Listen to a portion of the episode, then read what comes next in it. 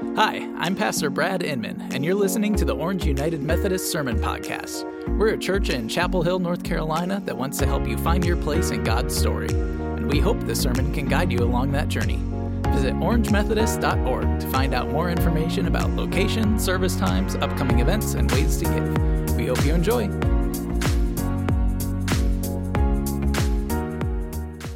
Morning, church. I'm Adam Seat. I'm the lead pastor here at Orange, and I'm so excited today that you have joined us for this time of worship. Pastor Brad is bringing our message for us this morning, and there are two scripture lessons for us to read from. So, if you've got your own Bible, I invite you to turn with me first to Luke chapter 1. We're going to read verses 46 through 55. And then we're going to turn over to Isaiah chapter 61 and we'll read verses 1 through 4 and then 8 through 11. But first, the passage from Luke, chapter 1, 46 through 55. And Mary said, My soul magnifies the Lord, and my spirit rejoices in God, my Savior. For he has looked with favor on the lowliness of his servant. Surely from now on, all generations will call me blessed. For the mighty one has done great things for me, and his name, holy is his name. His mercy is for those who fear him from generation to generation. He has shown strength with his arm. He has scattered the proud in the thoughts of their hearts. He has brought down the powerful from their thrones and lifted up the lowly. He has filled the hungry with good things and sent the rich empty away. He has helped his servant Israel in remembrance of his mercy, according to the promise he made to our ancestors, to Abraham, and to his descendants forever. And now we turn over to Isaiah chapter 61, again, verses 1 through 4, and then 8 through 11.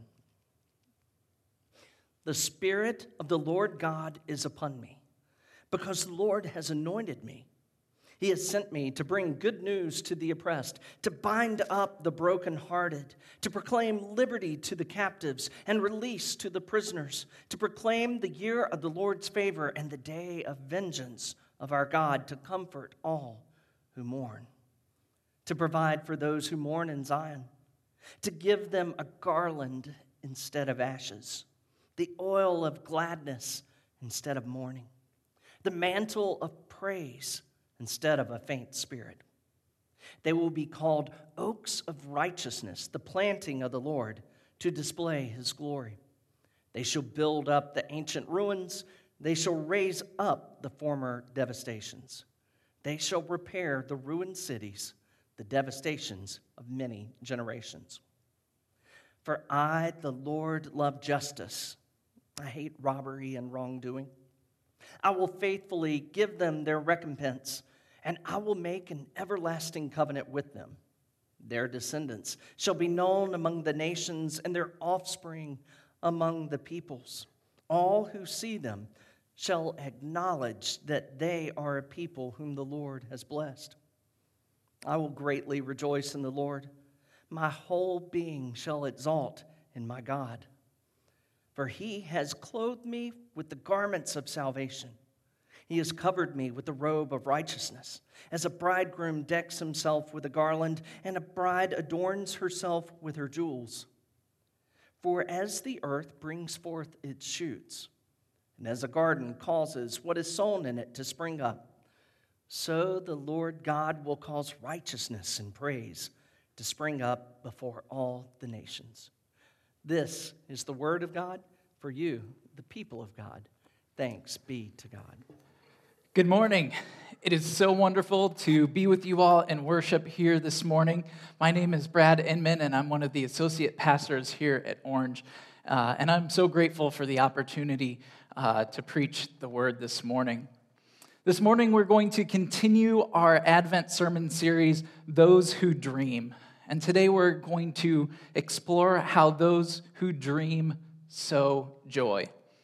So that's kind of a weird phrase, sowing joy. Uh, first of all, we're, we're sowing like farming, we're not sowing like quilting. Uh, so we'll start there. And farmers sowing seeds means that they are planting in anticipation of the potential that that seed holds. The farmer isn't putting seeds in the ground because they're bored. They're putting seeds in the dirt because of what the seeds will become. They know the hard work and the dangers surrounding that seed, and that not every seed produces the harvest that is hoped for, but they sow anyway because the potential payoff is worth it. Their joy comes when the harvest is complete. They have to wait before they celebrate. So today we're sowing seeds of joy, joy seeds. It means that joy is the product. It's not here yet. It's coming in the future, but only after some waiting and some work. The joy is in the future, but we're planting the seeds for it today. Our New Testament lesson that Pastor Adam just read for us is from Luke chapter 1, verses 46 through 55. And here, Mary, having been told by the angel Gabriel that she's going to give birth to the Son of God, the Messiah, conceived by the Holy Spirit, she travels to her relative Elizabeth's house, and who is also miraculously with child in her old age. And Elizabeth's child is John the Baptist, who, upon hearing Mary's greeting, does backflips of joy in the womb. And then Elizabeth expresses her own joy, exclaiming out about what is happening through Mary. And then Mary busts out into song. So, just to recap, before we even get to the scripture, before we even get to Mary's song, we've got in vitro John the Baptist doing backflips. We've got uh, Elizabeth exclaiming out for joy, and we have Mary busting out in song, all for joy. Not for joy of what has already happened, but for joy that is still to come. They're doing it wrong. John, Mary, Elizabeth, we just talked about how you gotta wait. You can't celebrate yet. Jesus hasn't even been born. You can't be this joyful already. That's not how sowers do it. That's not how farmers do it. They have to wait. Why are they acting this way? Why are they so joyful when the seed of joy has only just been planted? John, Elizabeth, and Mary are already filled with joy because of how great the promised future is, and because of how great their faith is in God that He will make it happen. They are so filled with joy because they have allowed themselves to dream of the future and they trust that God will follow through on his promises. They don't have to wait to celebrate, they are overwhelmed with joy already. They have joyful anticipation of what is still to come. They are joyful about what Jesus' birth will mean, and not just for them, but what his birth will mean for the world. Gabriel told Mary what was going to happen. He didn't mince words. He said, Mary, you are going to have a baby boy who is the Son of God, and he will rule God's kingdom forever. If you didn't read Josh's wonderful Advent Devo that was emailed out last week about the absurdity of the song, Mary, Did You Know? It is worth going back to read it. But yeah, dude, Mary knew. because not only was Gabriel pretty crystal clear, but Mary was Jewish and she was a first time mom. The Jewish people had scriptures prophesying about the Messiah to come. And the scriptures described what the Messiah would be like, but more importantly, what the Messiah would do.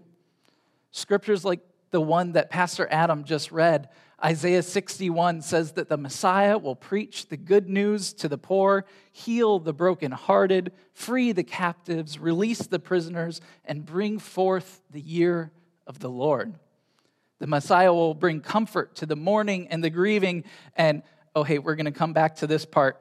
Plant them in righteousness so that they may grow strong as oaks as they display the splendor of the Lord. The Messiah will reflect God's love for justice and virtue and will make a new covenant with his people that will never end. Mary isn't dumb. she understood what Gabriel told her. She was about to give birth to the Son of God, the Messiah. And what is the universal truth about moms who are about to give birth to their first child? They read. My friends who have started having children, they read all the books. And they ask the, people they trust for all the advice. And then the people who love them give them more advice that they did not ask for, but they listen anyway just in case.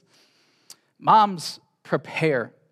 They want to know everything they can so that they can do everything in their power to keep their baby healthy, to protect them, and to help them grow and to fulfill all the potential that they possess.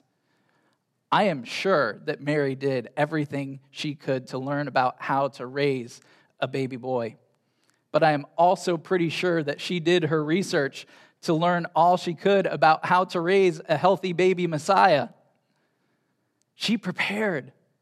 She didn't couldn't if she couldn't read the scriptures, she probably went to the teachers and said, "Tell me everything that you know about the coming Messiah." She didn't spend an afternoon on Wikipedia and say, "Eh, that seems good to me." She prepared like a mom. Mary wanted to know what to expect so that she could be the best mother to Jesus that she could be. And what else do new moms do besides prepare? They dream. They dream about all the potential that that baby possesses. They dream about the future. They dream about holidays and graduations and weddings. They dream about personalities and possibilities. And in that moment, they not only sow joy, the happiness that they will have, that they have faith will come later, they feel joy right then and there in that moment. They don't have to wait until the baby is there to feel joyful they experience it just in the anticipation. Comparing Mary's joyful anticipation of Jesus' arrival to anything earthly seems a little bit silly and ridiculous, but I think we do have a decent example of this in the world today. And that's that there are at least, hopefully, three COVID vaccinations on the way, including one that was just uh, approved for distribution on Friday. These vaccinations, they'll take time to distribute and administer, but when they are administered, it seems like our world may finally be restored to some semblance of normality. And people are excited. They are not waiting to celebrate, they are celebrating already. They're dreaming of leaving their houses again and hugging loved ones and of traveling. I've dreamed of getting together with all of you in person and singing in worship, and just the thought of that brings me joy right now. I'm joyful just thinking about that day. Joyful anticipation of something really good that I have faith is on the way. Mary knows that her little baby is the coming Messiah, and she knows that he will transform the world. She knows that she has been honored beyond all comprehension by being chosen by God to mother this child. And she dreams. She dreams, I'm sure, about all the things that mothers dream about, but she also dreams about what it means that the Messiah is coming. She dreams of the end of poverty, the end of mourning, the end of captivity. She is a poor, unwed teenage woman in the Roman Empire Mary knows poverty and oppression. But Gabriel's message, God's promise, allows her to dream, to feel immense joy. The dream is that beautiful, and her faith in God is just that strong. She's celebrating the seed. She's, she's not celebrating the seed, she's celebrating the fruit the moment the seed is put in the, in the dirt. She is so certain of God's goodness and faithfulness that her joy cannot be contained. It hits her so hard that she bursts out into song for all the neighbors to hear what it is that she's so happy about.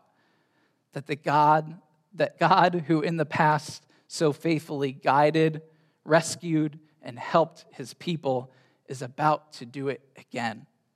He's going to transform the world. She knows it she believes it, and she doesn't wait to express her joy.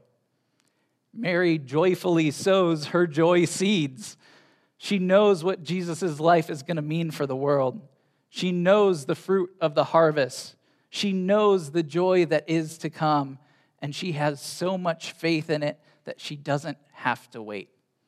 The seed is in the dirt, And that's enough.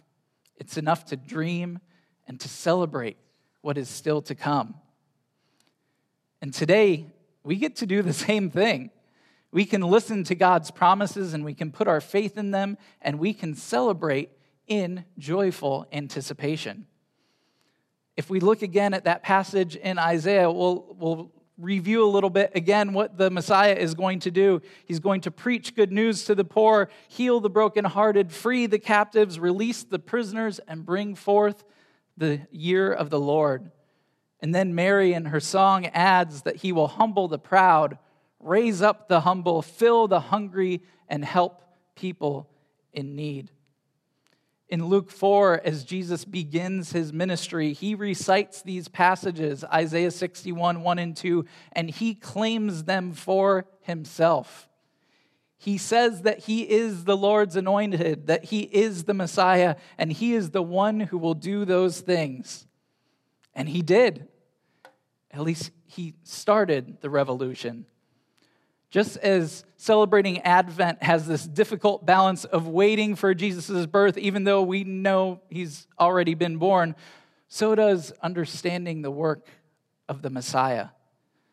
The victory has already been sealed, even if the work has not yet been drawn to completion. Jesus has already do, done the saving work through his life, death, and resurrection. He has already done the work of the Messiah but there is still work to be done. And that work includes us. If we look closer at verse 3, especially, we see that the Messiah promises something else, and he promises that those he brings comfort to, he will also plant in righteousness, so that they may grow as strong as oaks as they display the splendor of the Lord. In other words, Jesus is finished, but he's also just getting started. Jesus also plants seeds as well, and we are those seeds. He started the, the inevitable transformation of the world in us. He is the Savior, but He wants us to have a part. He's given us the dream, and He wants us to make it a reality when we allow ourselves to be nourished by the soil, when we drink in the nourishment of God's goodness, His love, and His grace, we grow. We grow as strong as oak trees, and as we grow, we display His righteousness and His splendor and become a part of the transformation of the world. The Son of God, the Messiah, transforms us from seed to tree for the transformation of the world. And that transformation is predicated on righteousness and worship. That's the end game. That's the kind of fruit that we produce. We aren't oak trees, we are righteousness trees. That's what the farmer Messiah grows righteousness. And what is righteousness? Righteousness is goodness, love, peace if we want to be like Mary, if we want to have faith in the promises of God, that's what we need to be dreaming about. That's what we need to be preparing for. That's what we need to be working towards. The promise that we hold on to with unceasing faith is that God is using us to transform the world toward righteousness. That's the future that we need to know in our hearts of hearts will come to be a reality. It's the future that we need to be dreaming about. So dream about it. A dream about a world filled with righteousness, a world of love, a world without violence, a world without systematic racism, a world without divisiveness, vitriol, and cruelty, a world without arrogance or stockpiling of assets, a world of generosity, a world of true freedom a world without hunger, a world without sickness, a world of joy. It is promised. And if you believe in it with the faith of Mary, you don't have to wait for that future joy to be a reality in order to start celebrating. You can start singing about it now. Joy can overwhelm you already about what is to come. And that joy should also be your fuel because Mary wasn't done working after she finished singing her song of praise. She still had to go through childbirth. She still had to breastfeed. She still had sleepless nights. She still had a thousand diapers to change. She still had a murderous Roman governor that wanted her son dead. The Son of God, Messiah, still needed protection, care, nourishment, and love. Mary still had to do the hard work of being a mom to help that joyful dream become reality. And so do we. We are called to the hard work of transforming this world to reflect God's righteousness. We're not just supposed to dream about peace, justice, and love. We're supposed to help make it happen. That passage in Isaiah says, For as the soil makes the sprout come up, and a garden causes seeds to grow, so the sovereign Lord will make righteousness and praise spring up before all nations. We have work to do, and we're just getting started. But we do know how it ends. We know that the Messiah transforms dreams into reality. We know that a garden full of righteousness is on the horizon. So dream and work, but you don't have to wait to celebrate. You can have faith like Mary that God will follow through on his promises. Joy is coming but it is also already here. And the dream of that should be enough for us to sing for joy. Amen. Let us pray. Dear Lord, we thank you so much for this time of Advent, for this weird feeling of knowing that Jesus has already come, but Jesus is still on his way. In the same way, God, we pray joyful anticipation that you have already done the work and that there is so much work yet to come. God, we pray that you would put those dreams in our minds, those dreams of a, a world of, of justice and peacefulness and love. We pray that that dream would motivate us to help put in the work, knowing that it's with you guiding us all the way. So, God, we thank you for the joy we feel in our hearts now, and we thank you for the joy you have coming for us in the future. It's in your name that we pray. Amen. Thanks for listening to this week's sermon. Please join us again next week. In the meantime, you can find us online at orangemethodist.org.